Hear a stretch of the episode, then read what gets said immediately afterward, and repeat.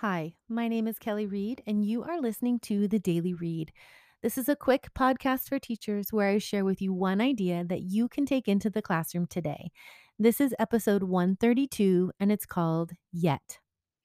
All week, I'm sharing ideas from the book Opening Minds by Peter Johnston. I have really enjoyed this book so far. I'm not even done reading it, but it is awesome. His previous book that I read, Choice Words, is also a really great book. So he talks about how words can be so powerful in the classroom. And one of the things that we all know that we should be doing is one of the things that I find really challenging. So, most of us know about the fixed mindset and the growth mindset, and how when people have a growth mindset, they're basically just happier, more satisfied humans.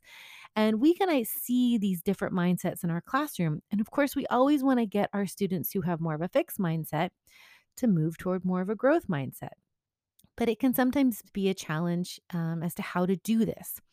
So, one of the suggestions he gives in this book is to focus on change. And one way you can focus on change is by adding the word yet. So, yes, you have not mastered this math skill yet. um, yeah, you didn't include any dialogue yet. So it shifts the focus from the things that are the way they are right now and it shifts it to the fact that things can change, right? Things aren't set in stone. We all change. Now, he brings up in the book um, something that I do that, boy, I'm going to change next year for sure. He talks about character traits and identifying character traits in literature when we're reading. And I give this lesson every year and we talk about character traits. Um, but one of the things he points out is when we list a character trait as something that's fixed, we're not pointing to that ability to change.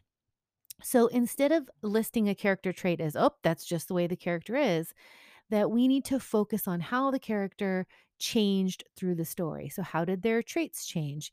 Um, and, and focus more on that change other rather than that fixed trait. So I cannot wait to give this lesson again next year because I'm going to change how I do it. And I have to wait till next year to do that because I've already given that lesson this year. But today, what I can do is try to use that word yet. Try to start shifting the focus um, to the fact that things can change. We learn, we change, we get better with work. So I'm really excited to get into the classroom and give this a try. I'm going to try to use it as many times as I can. And I encourage you to do the same.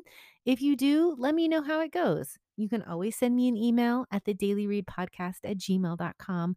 I would love to hear from you. Thanks so much for listening and have a great day.